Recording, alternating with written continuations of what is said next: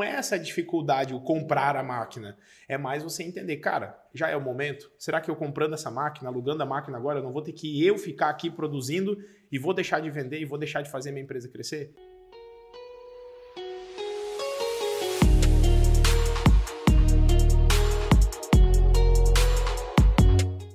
Seja bem-vindo a mais um episódio do podcast Play Play, podcast que ajuda você, que é empresário e empresária de comunicação visual ou gráfica, a deixar de ser o faz tudo e, cara, começar aos pouquinhos aí construindo uma empresa que não dependa totalmente de você. E hoje, no episódio 26, o tema é Tem como faturar 100 mil por mês terceirizando na comunicação visual? E eu estou aqui ao meu lado para, cara, para responder essa dúvida para você com o Judá Donai. Bom, mano, você tinha que deixar eu me apresentar, mano. Você se apresenta. Você só não se apresentou, mas você até me apresentou. Mas eu me apresento depois. então, fechou. Ei, galera, Ajudada Nai aqui. Muito bom dia, boa tarde, boa noite para você que está vendo gravado. E é exatamente isso, cara. Uma dúvida cruel é: todo mundo quer bater os seis dígitos de faturamento, né? Todo mundo quer chegar nessa barreira de, no mês ali, faturar mais de 100 mil reais, passar disso daí, 200 mil, 300 mil e daí para frente. Só que às vezes não sabe como fazer isso, sendo que a empresa está dependendo totalmente dele, sendo que ele ainda é um faz tudo ali na empresa. Então hoje a gente vai falar. Dá para, por exemplo, eu faturar esses mais de 100 mil reais por mês terceirizando? Eu acho que isso é um conteúdo muito massa principalmente para quem está pensando em comprar uma máquina, para quem está pensando em mudar de imóvel, porque acredita que ir para um imóvel maior ou mais perto do centro vai me fazer vender mais e daí eu vou bater mais 100 mil. Mas vamos abrir um parênteses aqui, meu querido Henrique. Henrique, pô, tem que se apresentar, cara. Você não se apresentou? Sou professor de marketing da, aqui na AFA, com tanto na formação de analista de negócios, que é um dos nossos treinamentos, quanto no método Fachada Online, que é o nosso treinamento de marketing para comunicação visual. E hoje vou estar aqui com o Judá Donar, então, para a gente tirar essa dúvida de, cara, se é realmente possível. E eu tô aqui com o Henrique. É, e o Judá tá aqui comigo também. E nós, Judá e Henrique, vamos lançar uma banda sertaneja aqui. Henrique e Judá, né? Não, Judá e Henrique, Não, velho. Henrique e Judá fica melhor. H é antes ou depois? H e H é antes. Puta, me lasquei. Ei, mas olha só, cara, vamos pensar que o empresário de comunicação visual, a empresária, enfim, até mesmo a pessoa que está iniciando hoje no mercado, eu sempre falo do quê? Tem até um vídeo, não tem? Eu falando sobre o que, que eu faria se eu estivesse começando uma empresa hoje? Não só tem esse vídeo, como ele está aqui, ó, você só precisa clicar, olhando para essa câmera aqui, você só precisa clicar nesse bannerzinho, tem aqui em cima para assistir. Mas se você assiste depois, primeiro foca aqui que o conteúdo aqui tá monstro, mas depois você volta e clica no bannerzinho aqui que vai estar o videozinho. 10 dicas para quem está começando agora na comunicação visual. Exatamente. E a minha dica principal é terceirize. Foque em crescer. Foi até o que a gente falou no último podcast, no 25, cara. Se você quer deixar de ser um faz-tudo, você precisa focar em terceirizar para ser um operacional daquilo que faz a sua empresa crescer, que é vender. Então você pode ser impressor, você pode ser serralheiro, você só pode ser pintor, pode ser o que você quiser porque você gosta de fazer. Mas se você focar em vender, vai ser o único operacional que você vai estar fazendo que faz a sua empresa crescer. Então vamos lá, terceirizar. Eu acho que, Henrique, tem três pontos tá, principais que a gente vai falar hoje na parte da terceirização, certo? Certo, tem três pontos, não só da terceirização, mas para chegar aos 100 mil terceirizando. Show. Você chegar aos 100 mil de venda terceirizando. E é sempre um pouco polêmico falar de terceirização, né? Porque a gente sabe que a gente está falando de, querendo ou não, do seu sonho que está assistindo aí a gente, de ter um maquinário próprio, de ter um galpão cheio de máquinas. Exatamente. Que é, cara, é a comparação de, do sonho de ter um carro zero, de ter a casa própria, é você ter uma plotter novinha lá, bonitinha, na, no teu galpão, você ter equipe grande. Mas é entender, como a gente falou até no outro podcast, que isso é uma fase. E não é porque você não tem hoje e está distante que quer dizer que você não vai ter. E não é porque você está terceirizando que também quer dizer que não vai ter, né? É, porque o terceirizar é, é tipo assim, eu tenho o sonho de ter um Munk. Só que se eu terceirizar a instalação, não faz sentido eu ter um caminhão Munk. Então eu abro mão do meu sonho para terceirizar. E aí vem o primeiro ponto de vista. Cara, aonde você quer estar daqui a cinco anos? Eu estava dando uma mentoria uma vez e tinha uns, cara, uns 120 empresários assim no Brasil inteiro. E aí eu fiz uma pergunta assim, pessoal, vocês têm que escrever agora aonde você quer estar daqui a 20 anos. E aí tinha uma senhora nessa aula, nessa mentoria, eu falo senhora, né, porque ela tipo já tem seus 50 e poucos anos. E ela falou, Judá, quando você fez aquela pergunta, eu falei, caramba. Não, ela tem 60. Ela falou, eu vou estar tá com 80 anos, mano. O que, que eu quero ter com 80 anos? Ela falou, eu quero ter um cartão infinito, do Infinity da vida, para eu poder comprar o que eu quiser, viajar e ir para lá. No final de tudo, a gente tem a empresa por um propósito pessoal. Então hoje, ah, pô, faturar 100 mil é massa? Sim, por quê? Porque a gente sabe por A mais B, por estudos de caso, que quando a empresa ela passa dos 100 mil de faturamento, ela para de. Você não precisa mais ser o faz tudo. E aí a empresa está dependendo de você. Então você vai para a próxima fase. Pô, abri minha empresa. Ufa, meu primeiro CNPJ. Agora eu, eu sou um faz tudo. Aí agora deixei de ser o faz tudo, mas estou com a empresa dependendo, mas já faturo mais de 100 mil. E aí quando você implantar modelos, ferramentas de gestão, organização, para que você não tenha mais a empresa dependendo de você, começa a ter essa liberdade. Liberdade de você poder levar seus filhos para a escola, a liberdade de você poder tomar um, pelo fazer pelo menos uma refeição todo dia em casa. Eu, eu valorizo muito isso, tá ligado? Tipo, eu gosto da questão do tomar café da manhã com os meninos, com a minha esposa, almoçar, e às vezes eu não almoço em casa, às vezes estou em consultoria e tal, mas na maior parte das vezes eu estou ali fazendo essas refeições com a família. O que, que precisa acontecer na minha empresa de comunicação visual para isso ser uma verdade? Terceirizar faz parte dessa jornada. Então, dá para eu montar um modelo de negócio, entendeu, Henrique? Que tipo, eu terceirize tudo? Dá. Eu fiz isso, tá? Eu fiz isso na Insight. No primeiro ano de empresa, eu terceirizei até os 60 mil, mais ou menos. 50, 50 60 mil reais de faturamento por mês. Daria para eu continuar? Daria, mas é isso que a gente vai explicar hoje, que tem seus prós e seus contras. O primeiro é isso que você falou, né, cara? Tem a questão da, do abandonar um sonho, né? Então, querendo ou não, você vai deixar de ter um equipamento, você vai deixar de ter um ponto comercial, porque, pô, quero ter uma recepção bonitona, com meu letreiro showroom. na entrada, um showroom, as letras caixas, adesivo. Era tão engraçado, velho, que eu, todo canto que eu conseguia achar, assim, tipo aqui assim, sabe? Eu já botava um letreirinho, um adesivinho, um negocinho assim para chamar atenção, sabe? É um negócio que a gente, a gente gosta e a comunicação visual tem muito disso, cara. A galera é meio contra a terceirização, em que sentido? Porque parece que eu estou deixando de ser um artista. Porque, querendo ou não, né, fazer uma letra caixa é um negócio artístico. A gente sabe ah, disso. Sim, então o cara, tipo assim, meu, eu vou terceirizar a letra caixa, então eu vou entregar aquele projeto, mas não vai parecer que eu fui a base para aquilo dali acontecer. Porque eu não botei a mão na massa, eu não, sabe? Não tive que ficar ali respirando o estanho queimando em cima do ácido muriático, sabe? É, e um exemplo, cara, quando a gente foi para São Paulo visitar um dos alunos da AFACOM, nós, inclusive, fomos almoçar com ele, né? E a gente passou por uma avenida que tinha, sei lá o quê, uns oito, sete clientes dele. Se bobear até mais. Rodiger, E, ó, e esse aqui fui eu que fiz essa fachada. Eu que fiz essa fachada. Ó, essa fachada ali fui eu que fiz. Cara, e Henrique, isso é muito clássico, velho. E quando terceiriza, realmente perde isso, né? Tu não pode falar, tu pode falar, ah, eu que vendi, mas aí não tem o mesmo brilho de falar eu que fiz, né? Eu que produzi. Eu sou de Paranaguá, Paraná, né? E, tipo, tem serviço lá que eu fiz há, sei lá, oito anos atrás, velho. Você acredita que eu vou para lá e mostro ainda, às vezes, tipo, se eu tô com alguém no carro? Se tu for para Paranaguá comigo, com certeza eu falar, ó, oh, fui eu que vendi aquela letreira, fui eu que fiz aquela fachada, tá ligado? É muito essa veia artística. E, realmente, terceirizar parece que tira esse brilho, esse tesão ali de, tipo, eu ter produzido.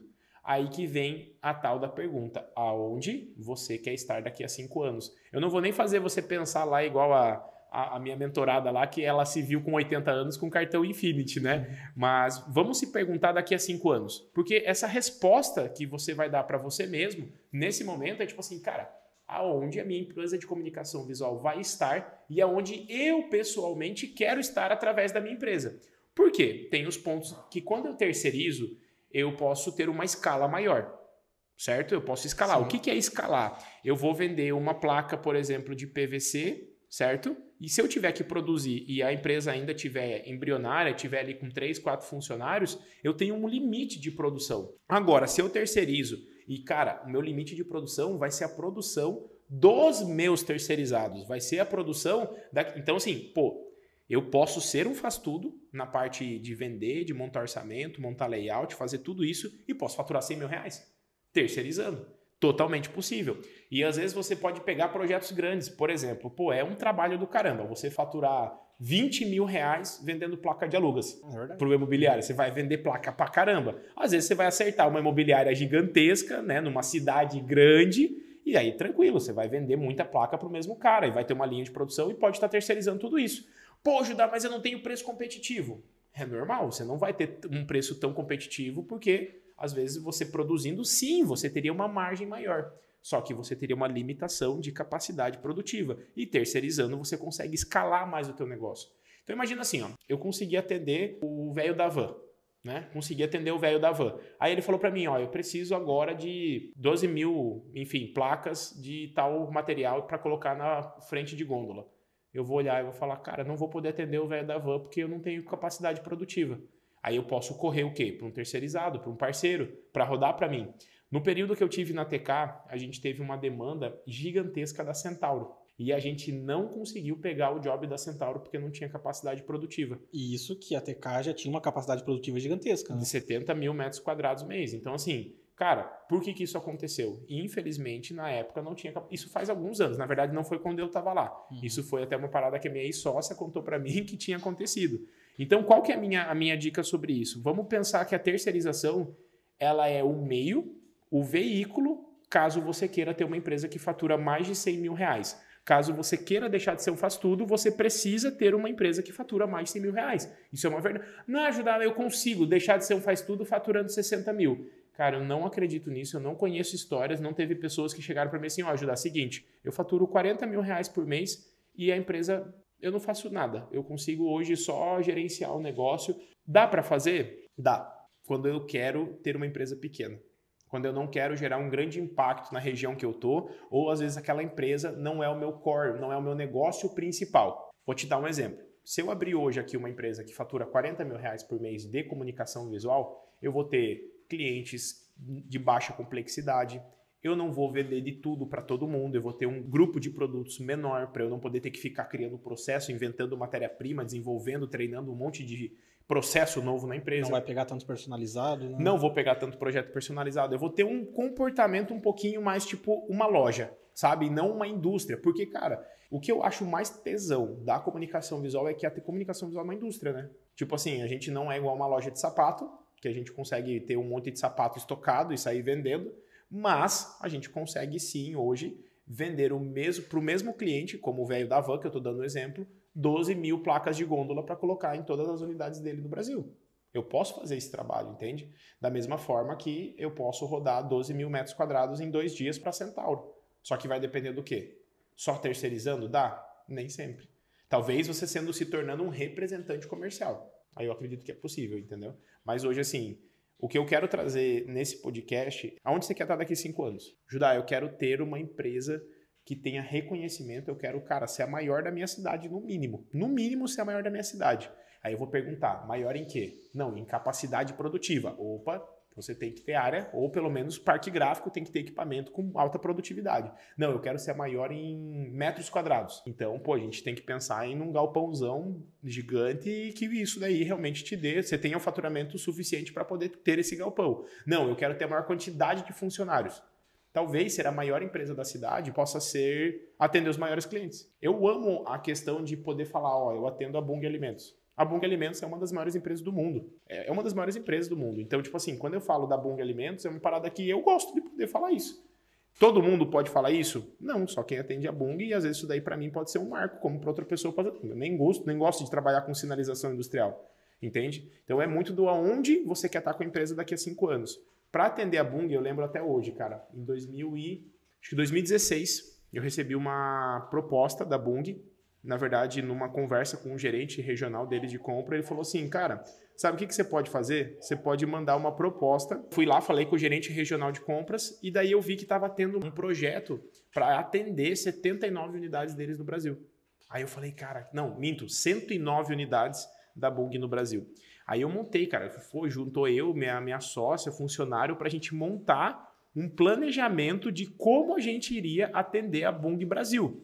Não conseguimos pegar, mas assim, você ter uma ideia, eu montei todo um processo onde eu ia ter dois, três centros de fabricação para poder atender todas as, os regionais, porque tem muita unidade da Bung concentrada pertinho da outra, né? Tipo, lá no Mato Grosso tem várias unidades perto. Aqui no litoral de Santa Catarina e no litoral do Paraná tem muita unidade da Bung perto. Então, esse, esse, esse planejamento que você vai correr atrás, você tem que considerar a terceirização.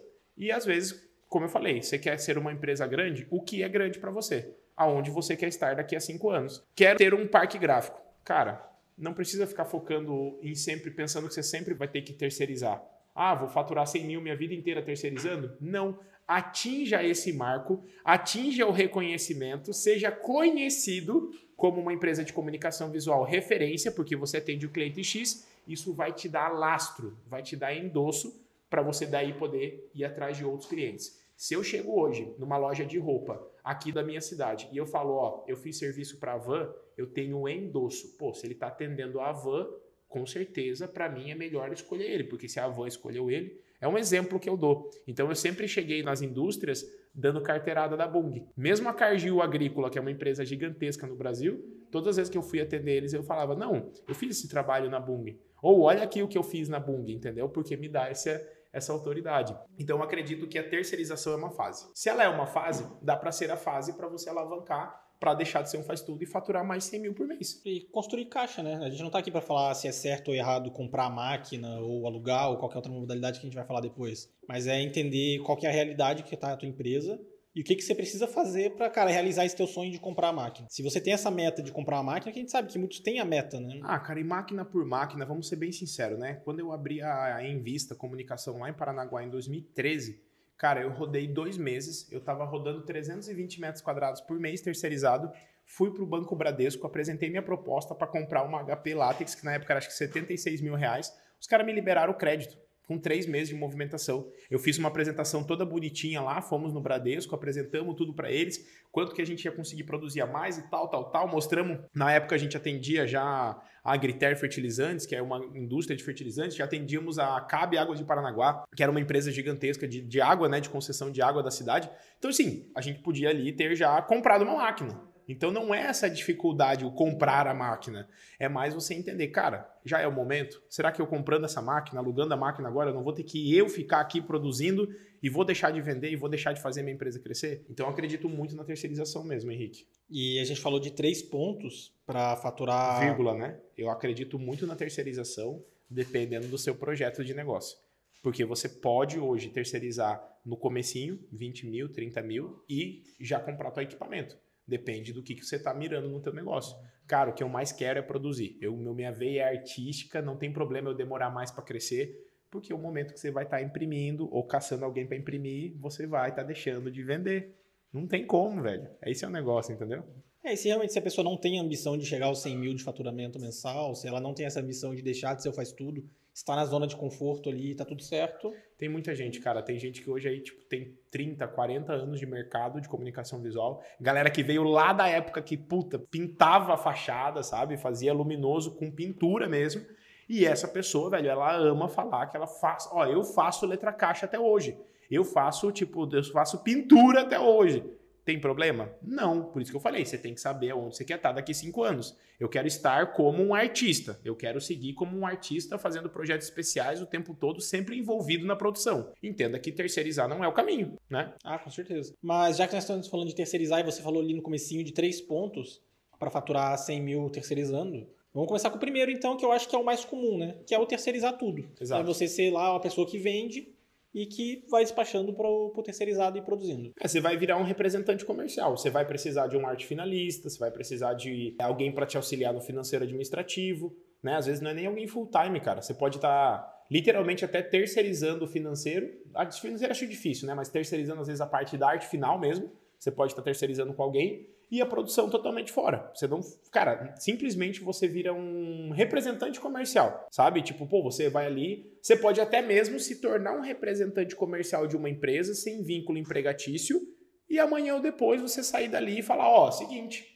minha carteira de clientes, eu estou hoje rodando aqui na Ideia Comunicação. Agora eu vou abrir meu próprio negócio oficial e vou ter, porque agora eu estou faturando, estou estável, faz seis meses que eu estou faturando 100 mil, tá ligado? Já tem o cliente ali, né? Exato. Já Aí agora eu já tenho, né, meu, meu hum. caixinha, não se vislumbrar em sair gastando tudo, porque, cara, se você conseguir 10% de, vamos dizer, de margem, de, de contribuição, ou enfim, de comissão ali para você poder é, vender os 100 mil, pô, é um salário legal de 10 mil. Só que tem seus, seus prós e contras. Tem gente que toca assim até hoje. Pô, eu trabalho lá, tem um aluno nosso que ele pegou e comentou: Judá, hoje eu deixei de ser sócio na empresa para ser um vendedor, um representante. E hoje eu ganho mais e me incomodo menos.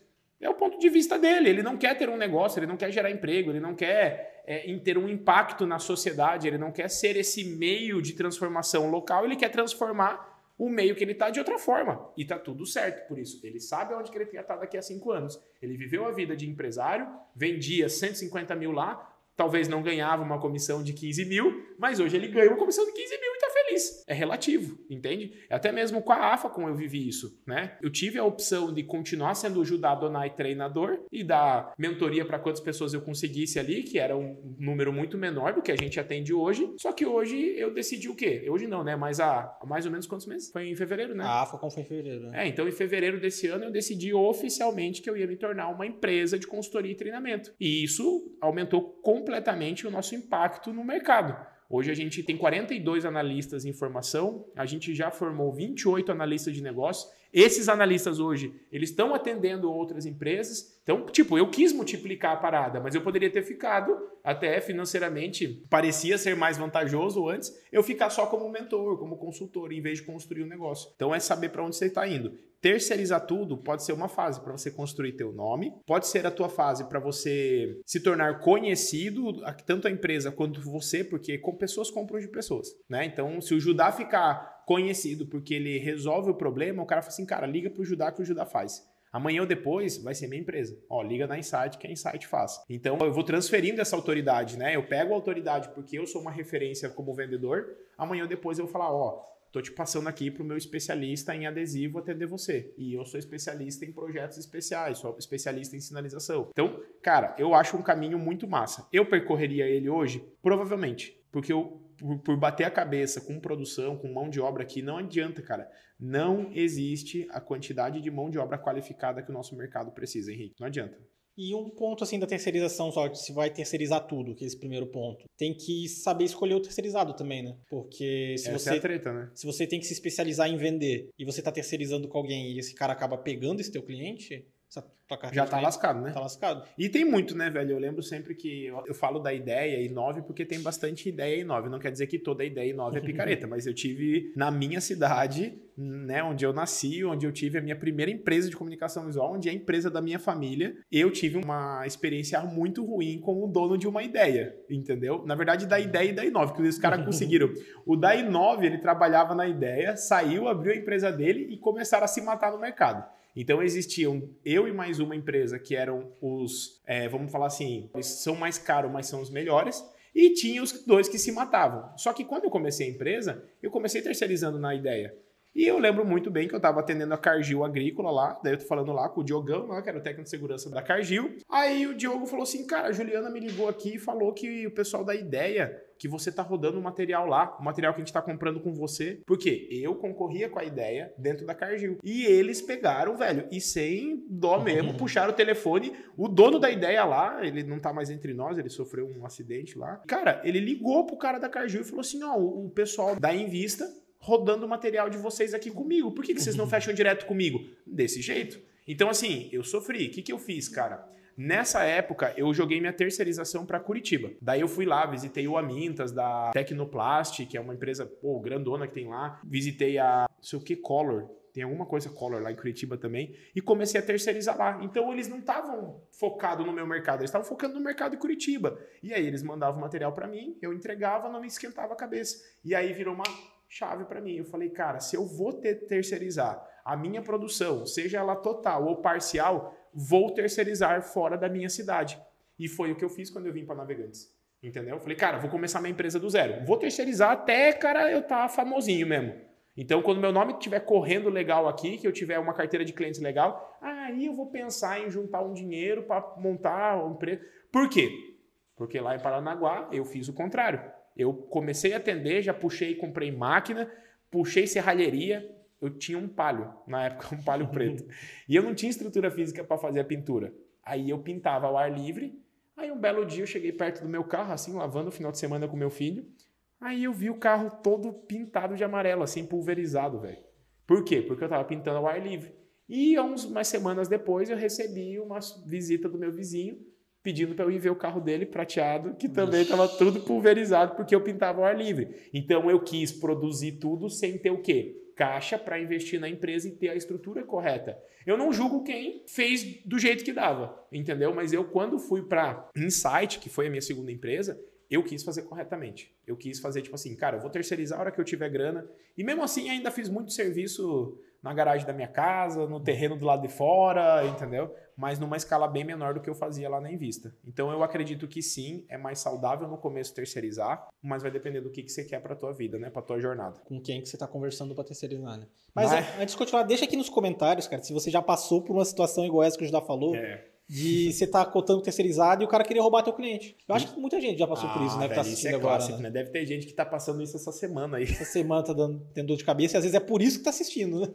Exatamente. Não, é complicado. E você já puxou um gancho pro segundo ponto, que é o não terceirizar tudo, mas terceirizar parte do processo de fabricação. O que, que é isso? Explica pra gente. Cara, vamos pensar o seguinte, tá? Quando eu comecei a Insight, eu tive a jornada de pegar e comprei uma plotter Ginka de recorte eletrônico, que é o que dava para comprar na época, por dois pila e pouquinho. Fui lá em São José, em Santa Catarina, aqui perto de Florianópolis, para buscar a máquina. Fui eu e meu funcionário. Eu, hoje o Palio também ou já não era mais o Palio? Cara, eu acho que eu tava com o Palio, sim. Provavelmente tava com o Palio. Mas eu já devia estar tá meio zoadinho já, porque o Palio eu paguei cinco vezes, né? É, pagou cinco é, palio, eu paguei né? cinco Palios. Eu comprei financiado, paguei dois. Daí não consegui pagar as parcelas lá, porque tava no perrengue, eu refinanciei. Aí depois de refinanciar quando eu quitei ele, eu tive que financiar ele de volta porque eu tive um incêndio, daí foi uma forma de eu conseguir fazer dinheiro.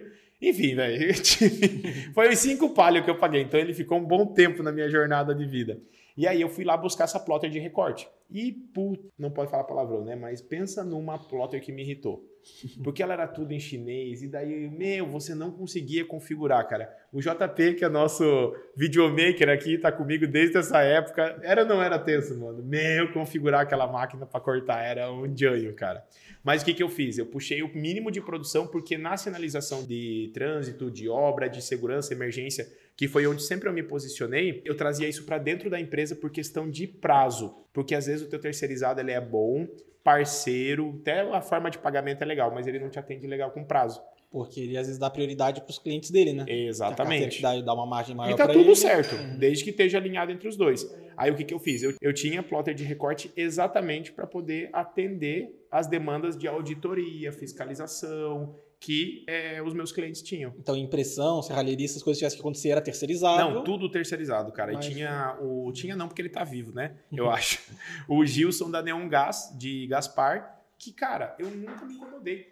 Eu fechava o trabalho lá, velho. Tipo assim, ah, 18 mil reais o Gilson me cobrava. Eu passava 23, descontava imposto, tal, tal, tal. Cara dava uma margem, botava no caixa, ajudava a pagar o custo fixo da empresa.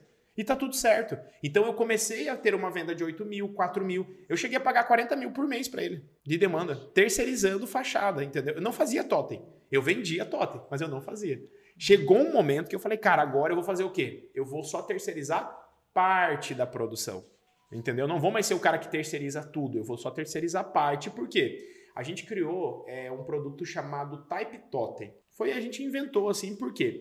Todas as fachadas que a gente, todos os clientes que a gente ia, que eles queriam um totem, eles queriam um totem quadrado escrito farmácia, padaria, restaurante, mecânica. E eu falei, cara, por que, que a gente não padroniza isso dá um nome para esse produto? E aí a gente criou um totem de estrutura metálica e revestido de ACM com a escrita que o cara quisesse. Aí tinha um padrão já de tamanho, P, M e G. Ou seja, o P usava meia chapa de ACM de 1,5, o M usava uma chapa inteira de ACM de um e-mail e o G usava duas chapas é, inteiras de ACM. Então era no tamanho, se não me engano, tipo assim, ah, 2,20 por 45, 2,20 por 1 e tinha o de 4,60 por 1. Então eram três tamanhos de totem padronizadinho play. Isso aí começou a sair, porque tinha mais saída, porque às vezes o cliente fala, ah, agora eu quero com a minha logo e tal. O que, que eu fiz? Eu, na época, como eu padronizei o tamanho, eu fui lá atrás de serralheiro. Falei, cara, ó, eu vou te entregar. É esse projeto que você vai fazer prontinho, bonitinho. Então, para aquele produto Type Totem, eu terceirizava parte do processo. Usinar o ACM, fazer tudo isso. Aí o que, que eu fazia? Eu terceirizava a serralheria e terceirizava a usinagem do vazar o ACM. Mas montar elétrica, instalar, fazer a sapata, eu fazia tudo internamente com um serralheiro que era o Bahia, que me ajudava na época, entendeu? Então, assim, terceirizar parte do processo faz parte do teu crescimento. E eu acredito que ele tem que fazer um parte do seu processo por um bom tempo.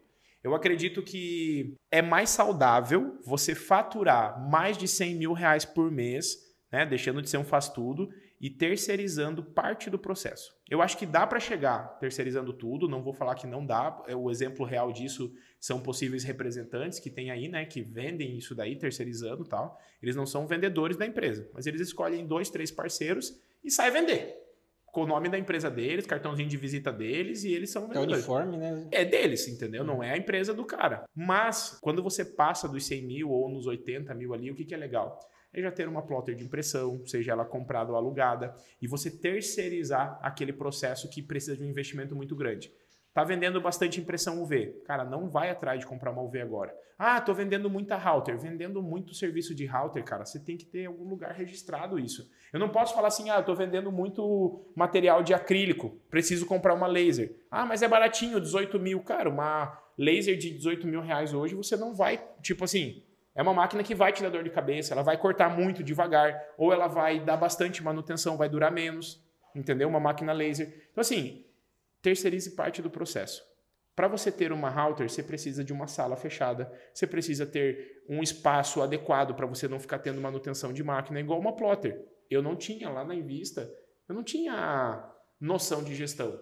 Então, o que, que eu fazia? Velho, bota a máquina para dentro, sem ar-condicionado, que é obrigatório, tinha que colocar a elétrica correta na empresa e tinha que colocar um no-break. O no-break era 12 mil reais, eu não tinha dinheiro. Comprei a máquina no cheque, em fu- futuras e eternas prestações e fui vender para terceirizado para conseguir pagar a máquina. Então, assim, eu acho que é o cenário mais correto. Ah, e é muito louco, né, ajudar, porque a gente tem um aluno que ele era acompanhado por um analista de negócios aqui da AFA Aham. E ele tinha um faturamento milionário, assim, né? Faturava mais de um milhão por mês e ele tinha uma vacuforme que ele comprou. Uhum. E a máquina é de 70 mil reais, ela ficava lá parada, porque ela não tinha demanda. E ela gerava lá, ela vendia um pouquinho, mas achando que o cara comprou para ter uma margem de lucro maior, e no final Aham. a máquina dava prejuízo do mês que ela não se pagava, né? Então aí as outras máquinas que ele tinha, tinha que ficar pagando e bancando a vacuforme dele. Então é, É, o tipo de E cenário é que uma cara... máquina também que é muito cara para ligar, entendeu? Vacuumform é igual uma calandra. Tem, tipo, uma calandra não é uma máquina extremamente cara, mas quando ela liga, meu, tipo, pô, você tem que ter uma demanda para rodar ela, porque para ligar ela consome muita energia. Já dá piscada na luz, assim, dependendo do É, lugar. velho, não, calandra é embaçado, cara. Lá na TK a gente tinha calandra e uma vez eu fui calcular, porque eu tava montando os centros de custo, né, para fazer a gestão da empresa, e aí eu consegui trazer para eles que a calandra não valia a pena. Tanto que a calandra foi vendida, entendeu? E eles passaram, que daí entra o nosso terceiro ponto, a terceirizar parte do processo. Então eu posso hoje pegar a parte de ter uma router, fazer o letreiro e terceirizar a fachada de ACM, mas fazer a pintura, faço tudo do letreiro dentro da empresa, faço tudo do pai, da placa de PVC, faço tudo da placa de ACM, não do painel de fachada, né? Mas tipo assim, aquela placa de ACM adesivada para colocar na frente de um supermercado lá no estacionamento, entendeu? Mas eu posso terceirizar tudo, ser um representante, posso terceirizar produtos, mas não o grupo completo. Eu estou vendendo uma fachada de ACM com letra caixa. Eu terceirizo a letra caixa e faço ACM. Mas eu tenho também a terceiro modelo de negócio, que é o que a maioria das empresas fazem hoje, de verdade, a maioria das empresas fazem, não porque está certo ou está errado, mas é uma característica do nosso mercado do cara que quer ter a indústria. Se eu tenho uma plotter de recorte, eu quero ter uma de solvente. Se eu tenho uma de 1,60, eu quero ter uma de 3,20. Se eu tenho uma 3,20, eu quero ter uma route. Se eu tenho uma route, eu quero ter uma laser. Se eu tenho uma laser, eu quero ter uma UV. Se eu tenho uma UV, eu quero ter uma mesa de corte. Se eu tenho uma mesa de corte, eu quero ter uma serralheria. Se eu tenho essa serralheria gigantesca, eu quero ter Munk. Que a laminadora quer ter o galpão, quer ter... É, quer ter tudo, entendeu? Então, tipo assim, quer ter tudo, né? Mas é verdade, velho. É é uma prática que. Eu era assim, né? Essa era a minha mentalidade, esse era meu eu sonho. acho que o mais triste disso é porque ele desvaloriza as suas pequenas conquistas, sabe? Porque, pô, você sonhou tanto tempo em ter a primeira plotter, aí quando você vai lá e compra ela, aquilo não... É, eu era feliz com a Ginka, mas depois de uns três meses usando ela, eu já não era mais feliz Não, não. com a Ginka. Eu queria jogar na parede, velho. Porque aí você compra achando que aquilo realizou teu maior sonho, que era comprar a plotter de impressão. Mas aí começa a querer já UV, já quer a router, já quer tudo. E parece Você- que nunca é o suficiente. Nunca é o né? suficiente. Você para de querer ter gratidão por aquele momento que você viveu, né? Com a conquista que você teve. Então, o terceiro modelo, Henrique, vai ser isso, cara. Vai ser você terceirizar é, parte do seu processo de fabricação de um produto. Então, eu vendo o letreiro. Pô, eu já tenho uma cabine de pintura. Tô com a qualidade de pintura melhor do que o meu terceirizado. Faz o seguinte, eu vou te mandar o PVC e você corta para mim. Quer um exemplo massa, cara? Tem uma empresa lá em São Paulo que eles lançaram um aplicativo, não sei, acho que não deu certo, mas Vai lançar. eles lançaram, eu tava na feira lá em 2018, não, 2019, e Fachada Express. Lembra do Fachada Express? Não sei se eu cheguei a contar pra você. Não chegou a me contar. É, não, sei se existe. Se existe, tá me assistindo aí. que bom que deu certo. Se Mas não eu- existe, que pena que não deu certo. É, tipo isso. Mas o Fachada Express era o esquema, tipo assim, ah, para as empresas de comunicação visual se cadastrarem e os clientes poderem contratar empresas. Tipo meio que um marketplace lá, tá ligado? O Google, ele quis fazer um Google da comunicação visual. Ah, sim. E aí, ele tem uma empresa que ele, hoje, é uma empresa de terceirização. Eu acho que existe. Existe? Eu acho que existe. Ah. Parabéns aí pelo aplicativo. Que- Cara, muito bom, Muito parabéns legal pela sacada, ideia, uma parabéns. sacada incrível.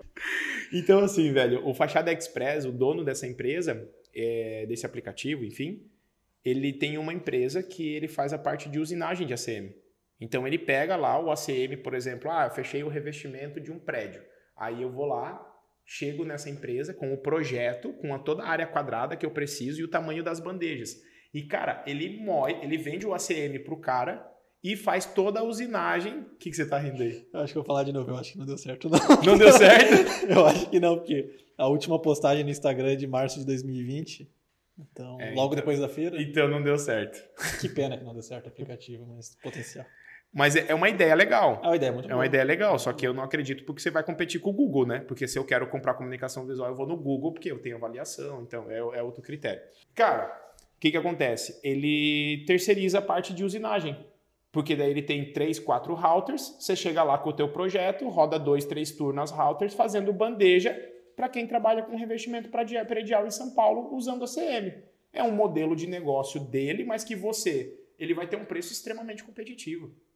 O cara vai usinar, o preço do metro da, da hora da router dele vai ser muito mais barata do que às vezes você ter uma router e vender para o seu cliente. Porque você precisa ter o capital para investir, ou você vai pegar um financiamento e vai pagar duas router em vez de uma, que sai mais caro ainda para você depreciar E- isso, e né? até pagar o funcionário, né? Para usar router e. Aí vai- espaço físico adequado, entendeu? O estoque parece que é besteira, né, cara? Mas quando eu compro, ah, vou fechar aqui letreira. Eu vi, ai, nossa, tá indo tão bem letreiro de PVC. Aí pegou um lotezinho lá. A Avenida Sul ligou pra você lá e vendeu um lotezinho de PVC. Ela fez o trabalho dela. Só que você pegou, comprou quatro chapas de 250 reais, botou mil, usou uma chapa só, você tem 750 reais, que é um ativo da sua empresa. É um ativo, mas tá um ativo imobilizado. Tá parado. né? Tá parado. Virou um mês. Faltou 800 reais para inteirar o cartão de crédito. Onde que tá esse dinheiro? 750 tá lá no teu estoque. Por quê? Porque você comprou um lote, porque você tem a máquina, porque você tem a produção. Então, se você não consegue fazer uma boa gestão, por exemplo, do seu estoque, você terceirizar é bom. Por quê? Eu compro uma chapa só, ou às vezes deixo lá. Tem dois modelos, tá, Henrique? Eu posso terceirizar o meu processo fornecendo o material, ou eu posso ter- terceirizar o meu processo, o meu terceirizado fornecendo material. Por exemplo, eu faço pintura porque eu tenho a cabine de pintura. Mas daí o cara tem o letreiro de PVC lá, ele fabrica, usa o PVC dele, que ele compra, que ele tem estoque, que ele faz aproveitamento cortando com outros letreiros que ele está terceirizando. E ele manda para eu pintar. E às vezes ele começa a terceirizar comigo o meu processo de pintura porque eu tenho mais eficiência na pintura. Pode acontecer. Ou o segundo modelo é eu tenho um estoque interno de PVC 10mm, porque, querendo ou não, o cara, se ele for me vender o PVC já cortado, ele vai ganhar um dinheiro em cima do PVC, tá tudo certo. É o modelo de negócio dele. Aí, para eu me tornar mais competitivo, eu compro o PVC, eu estoco ele e mando o arquivo pro cara e ele deixa a minha chapa lá e eu vou co- coordenando. Eu fazia dessa forma. Tem uma empresa aqui em Itajaí que chama Oficina da Criação. Eu pegava, comprava chapa de PVC, mandava para lá e aí eles cortavam os letreiros e me mandavam quanto tinha sobrado de chapa. Aí eu ia controlando no CorelDRAW ali o estoque dessa chapa. Mesma coisa na Alvo Digital em Brusque. Eu trabalhava com eles só a parte de impressão UV. Então eu deixava, ó, comprei lá um lote de 60 chapas de PVC 3mm e 2mm. Deixava com eles, mandava o arquivo para eles, eles imprimiam na UV e falavam, ó, baixamos tantas chapas aqui conforme os arquivos que você mandou. Para mim, tranquilo, eu não queria ter uma UV, eu não queria investir 500 mil reais, ter uma máquina dessa depreciando, tirar esse dinheiro, né? Na época, acho, acho não, né? Eu não tinha dinheiro para comprar uma UV. Enfim, cara, é, são três formas de você escalar através da terceirização, entendendo qual que é a melhor. Para começar, terceiriza tudo que você puder, tá? Até os 40 mil ali, eu acho que é um cenário que eu faria hoje. Eu não iria, de verdade mesmo, tá? eu não passaria de 40 mil, 50 mil por mês é, terceirizando tudo. Eu ia comprar algum equipamento com investimento um pouco menor, às vezes uma laminadora, às vezes uma plotter de recorte. E hoje é legal que tem a parte de alugar, né? Então você não precisa descapitalizar para ter uma plotter. Se você está com um volume legal de adesivo, de tecido canva, de lona, às vezes vale a pena você alugar uma máquina em vez de comprar a máquina. Porque comprar você tem que ter caixa. Senão você vai pagar duas máquinas. Não adianta. Então, se você vai ter que financiar hoje, vai ter que pagar duas máquinas por caixa. De... Só para você ter uma ideia, hoje, um financiamento de uma máquina, você vai pegar aí um juros muito bom, 1,5 mais taxa Selic. E a taxa Selic hoje ela está fechando em 13%. Então você vai pagar 3% ao mês. Cara, você vai pagar duas máquinas. Vai pagar duas máquinas. Quiçá duas máquinas e meia. Então, uma coisa que eu posso falar assim, ó, de coração, tá com demanda boa? Quer comprar máquina? Já assistiu o podcast 25, que a gente fala sobre Importante. essa parte? Então faz o seguinte, vá, pensa, estuda o aluguel. Tem várias empresas hoje que alugam máquina e você não fica. Você não fica sem caixa, não tem que pagar duas, três máquinas porque você está tendo que financiar. É o meu ponto de vista. E aquela, você também não é obrigado a ficar no aluguel por muito tempo. Às vezes você tá, é um, entender que é um momento, você vai fazer o teu aluguel ali, porque você já tem um, você ainda não tem o caixa suficiente. Fica dois anos ali com a máquina. Constrói o caixa, compra uma máquina própria e devolve a máquina no aluguel. Ou compra aquela máquina do É, aluguel. tem algumas empresas de aluguel que elas vendem a máquina para você, inclusive. Tipo assim, você já está acostumado, já está com o processo, já está ali, você paga até mais barato do que às vezes ir ali e comprar outra, entendeu? Então, Acho legal também. É a mesma coisa que, por exemplo, uma pessoa que mora de aluguel hoje, ela ainda pode, tipo, depois devolver o imóvel e comprar um imóvel novo. Da mesma Então, forma. A diferença é que um- tanto um imóvel quanto uma máquina vai gerar, é um ativo que vai valorizar para você, né? A máquina ela vai depreciar, mas ela gera receita. Gera receita. né? Então, Henrique, é, o que eu fiz foi para crescer. Eu fui contratando o setor administrativo, eu contratei arte finalista, eu contratei designer para fazer layout, projeto, eu contratei acabamentista e contratei um operador de, de plotter de recorte, que na época aqui na Insight era o que eu foquei. Foi o que eu foquei, mas a parte de serralheria, letra caixa, letreiro, tudo isso eu terceirizava. Ah, agora crescemos um pouco mais. Vamos fazer o quê? Vamos começar a fazer a parte de serralheria aqui dentro da empresa? Vamos. Vamos cortar a CM? Vamos, mas não vou comprar uma router agora. Então eu terceirizo parte do processo. Aí eu vou fornecer o ACM ou eu vou deixar ele fornecer o ACM para mim?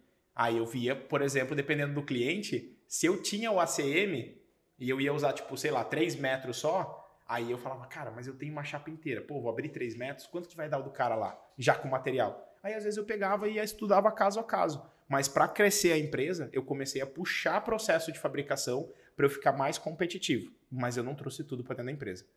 De verdade, eu fui começar a fugir de terceirização quando eu bati 120 mil de faturamento.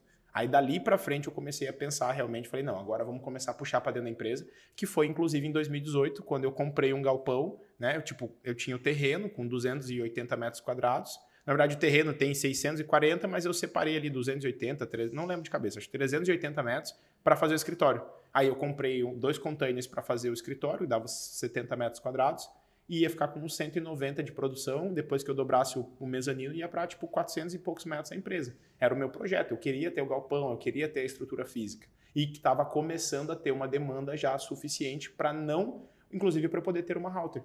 Porque eu estava usinando material pra caramba, fazendo letreiro pra caramba, sacou? E hoje tem empresas que se posicionam só para isso, né? Só para atender outras empresas de comunicação visual. Ah, tem empresa é. que nem atende o cliente final, né? Atende só empresas. Não, são os birôs de impressão. Birô de impressão. É, a gente tem vários exemplos, né, cara? Tem a Gold Letras e a Arte Nobre Letras. Só fazem letra caixa, né?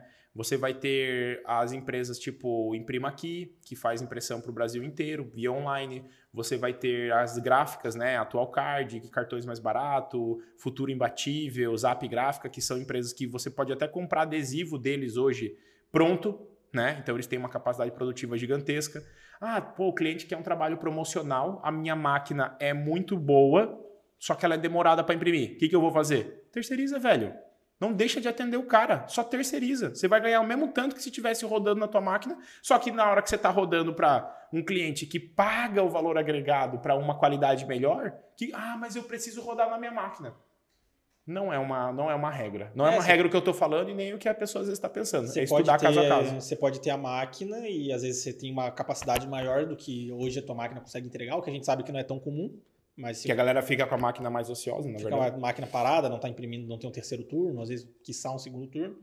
Mas se for o caso também, não é porque se está com toda a capacidade da máquina preenchida, quer dizer que já tem que comprar uma segunda máquina. Exato. Pode produzir interno uma parte e terceirizar outra parte. E tenta terceirizar aquilo que não tem tanto valor agregado. Aquilo que você conseguir agregar valor, você usa a tua máquina. Entendeu? E numericamente isso vai dar mais retorno financeiro para tua empresa. E quando a gente fala de. Porque uma coisa é certa, não tem mão de obra para todas as empresas. E a terceirização da mão de obra? O que, que tu acha? Isso é um ponto bem legal, né, Henrique, que você levantou agora. Porque o que, que as empresas tá, que faturam mais de meio milhão por mês, elas têm seguido dentro do mercado.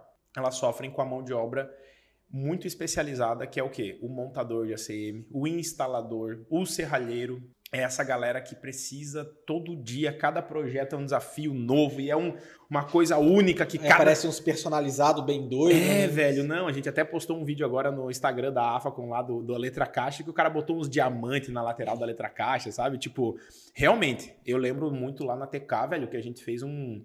Cara, era um bloco, um octógono de, de concreto, foi feita uma letra de latão para deixar embutida no concreto e o cliente fez lá, numa outra empresa lá, uma chave. E daí aquele bloco de concreto era colocado no, no, na calçada da entrada de um prédio, tipo, alto padrão lá em São Paulo. Cara, a Gabriela amou fazer aquilo, tá ligado? Mas eu olhei e falei, meu Deus do céu, se a gente precisar vender isso daqui para tantos. Ela falou, assim, mas eu cobrei bem, sabe? Então, tipo assim, por quê? Por causa da paixão pelo projeto personalizado. Ah, e tem um caso aqui do lado em Balneário Camboriú também, que tem, tá tendo o prédio da, da Lamborghini ali, e os caras fizeram um tapume de ACM com LED que é bizarro, tipo, é, é uma bizarro, fachada... É uma fachada de ACM gigantesca que é um tapume da obra que vai sair dali quando ficar pronto. Sabe? Exatamente. E, Henrique, então é isso, cara, a gente é uma indústria, né? Só que quanto maior a empresa for, mais ela está sentindo essa falta de mão de obra qualificada para o setor bruto da empresa. Então, o que, que acontece? E é uma barreira de entrada muito baixa. Então, eu acabei de aprender a soldar, entendeu? Aprendi a usinar e eu estou ganhando 2 mil por mês. Aí eu vou lá, pô, troco uma ideia com o cliente, ele fala, pô, eu te dou 2 mil reais num serviço aqui para você trabalhar uma semana para mim por fora. Você faz? Eu compro material. E aí o cara começa a empresa dele de comunicação visual, ele vai lá, pega 6 mil reais, compra um Corsinha, bota um negócio, uma escada em cima, e ele vai fazer fachada de ACM. Pega o cartão emprestado da sogra, entendeu? Para R$ 1.500 de limite para comprar uma caixinha de ferramenta e vai atender o mercado. E tá ali começando a empresa dele. Nada diferente do que eu fiz lá atrás quando eu emprestei mil da minha, do meu sogro, entendeu? Na verdade, eu não, não pedi para o meu sogro. A, os meus pais, os pais da minha esposa são separados, e daí eu liguei para a madrasta da minha, da minha esposa. Falei assim: vocês não conseguem me emprestar mil reais? Eu devolvo, é que eu tô fechando um serviço. Daí eles me emprestaram mil reais, tá ligado? Teu eu, sogro não ia emprestar? Não sei, eu não arrisquei, tá ligado? então, assim, eu, assim como a maioria das pessoas, começou, velho, com o que tinha, com a condição que tinha, fazendo melhor até ter uma condição melhor, né, para fazer aquilo. Então, eu não tenho problema com esse público porque eu já tive nessa fase. O que eu quero dizer para o empresário é que vai chegar um momento que você vai sofrer para conseguir esse tipo de mão de obra, porque a barreira de entrada é muito baixa. É diferente de, por exemplo, você atender a Bung. Para atender a Bung, você tem que ter PPRA, PCMSO, que só aqui já morre em 2,400. Você tem que desembolsar só para isso. Para os seus funcionários. Seu funcionário, para ter esses documentos, Henrique, tem que ter uma porrada de coisa, velho. Tem que ter exame admissional, tem que ter exame de visão, de. Nossa, velho. É tipo assim, é uma grana que você tem que investir para poder atender a Bung. Aí você tem que ir lá mandar o teu funcionário passar um dia inteiro numa integração para instalar uma placa de 150. Mas é para instalar também um projeto de sinalização de 150 mil. Só que é uma barreira de entrada ó, maior. Você, tem, você não consegue entrar lá se você não tiver a garantia do teu produto. E um cara que está vendendo almoço para pagar janta, ele fica pensa duas vezes antes de dar garantia. Eu sei porque eu já tive vendendo almoço para pagar janta na comunicação visual e eu pegava e ficava com morrendo de medo da garantia, o cara me pedia e eu não ter grana para cobrir, entendeu? Ainda mais também se você está terceirizando, você também não, às vezes não consegue nem garantir a qualidade do terceirizado, né? Exatamente. De tá Exatamente. Tá então, cara, terceirizar essa mão de obra especializada tem sido uma política muito comum. Por quê? Da mesma forma que tem vários carinhas, né, mulheres e homens, mas principalmente homens, que estão abrindo essa empresa para fazer a prestação de serviço e não ser uma indústria, tem muita gente boa, profissional, que o cara fez isso, saiu, começou a empresa dele e virou uma puta empresa de terceirização. Cara, eu tenho um aluno em São Paulo que ele hoje Ele falou assim, Judá, a gente hoje faz aí mais ou menos, só para um cliente nosso, é, mais ou menos 120 mil de serviço, de mão de obra. E tá, tipo, felizão. A única coisa é que ele falou que ele tá quase louco, porque ele tá sofrendo o quê? Para contratar a mão de pra obra para prestar o serviço, entendeu? Mas se ele tivesse ficado sozinho, ele mais dois, ele tava sossegado. Mas ele quis empreender e pegar tava mais tirando pessoas. um dinheiro legal dele, né? Tava... Não tá errado, só que é aquilo que eu falei, a diferença entre eu querer empreender e eu querer ser um empreendedor. É diferente. Eu querer ganhar mais e querer ter uma empresa. É completamente diferente, tá? Então, acredito que vale a pena sim você terceirizar isso você não ficar sofrendo para contratar essa mão de obra. Cara, joga isso para fora da empresa. E é como eu falei, procura alguém fora da tua cidade. Ela vai pensar duas vezes antes de ficar roubando teu cliente aqui.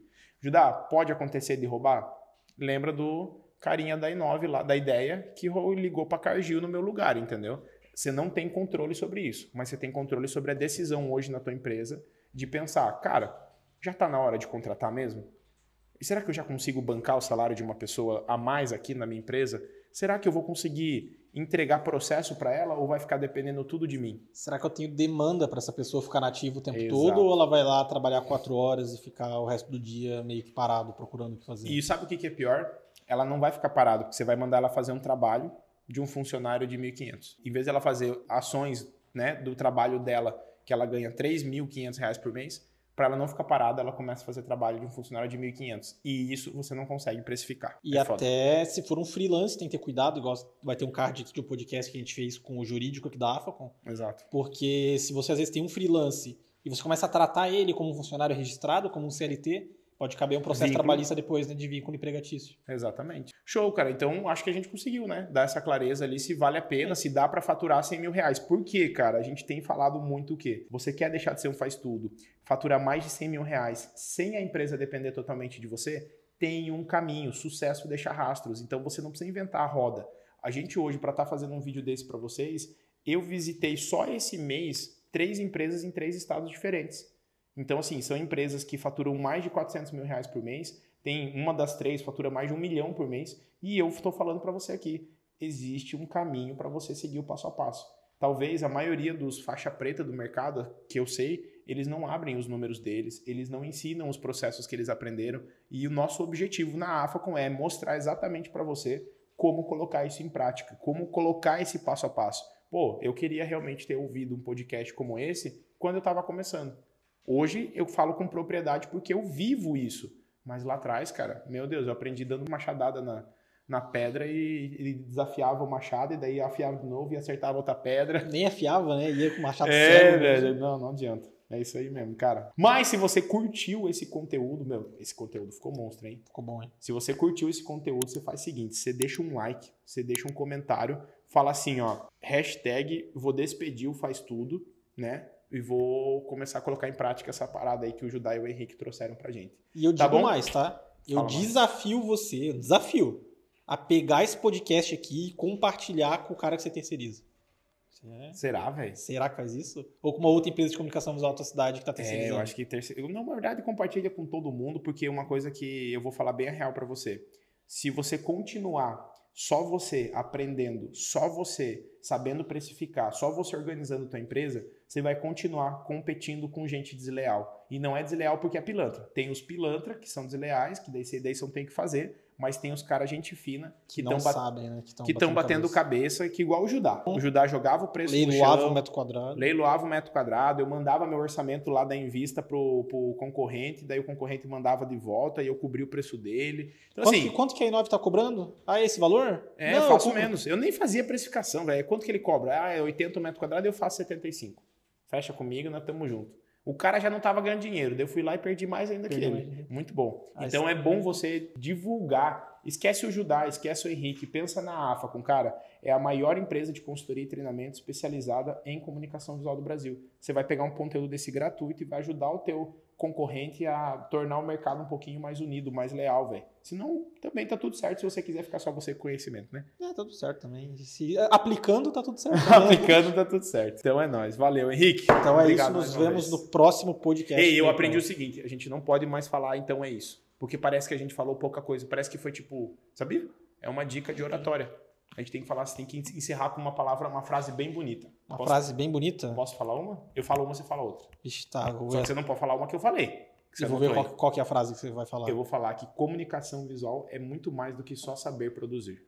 Mas aí você tá usando frase que você já. É minha, velho. Ah, eu então. Então, mas eu posso usar? Quer uma Eu emprestada? vou. Não, eu vou, vou pular uma aqui, ó. Cara, você. Eu sei que a máquina é o teu sonho. Você não precisa adiar ele. Você só precisa entender que você tem que respeitar um processo até conquistar ele. Porra, aí sim. Cachoeira é o seguinte. É isso aí. Não vou falar isso aí, Não velho. pode falar isso aí, vai ter que falar tá outra vendo frase como é o agora. meu? Outra frase. Vai ter que... Não, agora Gente, eu, lavo juro agora vocês, eu juro pra vocês que é sem querer, é só porque é um costume mesmo, tá? Mas vamos lá, vamos falar outra frase agora. Você vai falar outra frase agora, eu já falei. Até engasguei aqui, cara. Pera aí, vamos pensar aqui numa frase. Tem uma. Pô, cara. É que você levou muito nível aí nessa frase que você falou, velho. É que, gente, o Henrique, vocês não sabem, mas ele é professor de história. Então é um cara que ama ler, entendeu? É um cara muito culto, vocês não têm ideia. Ah, a verdade é o seguinte: é isso mesmo. Eu que fiz meu primeiro. cara, não deixa que o mercado dite o que, que você vai ter de resultado na tua empresa. Seja você o reflexo aí para impactar o mercado e principalmente as pessoas que saem de manhã todo dia cedinho acreditando em você. Ai, ficou bonito. Ficou melhor que a primeira. hein? Chega, chega. Acaba logo, corta, JP, senão nós vamos falar de novo. Então, nos vemos no próximo, Próximo, podcast Play. Play. Semana que vem. Episódio 27. Episódio 27.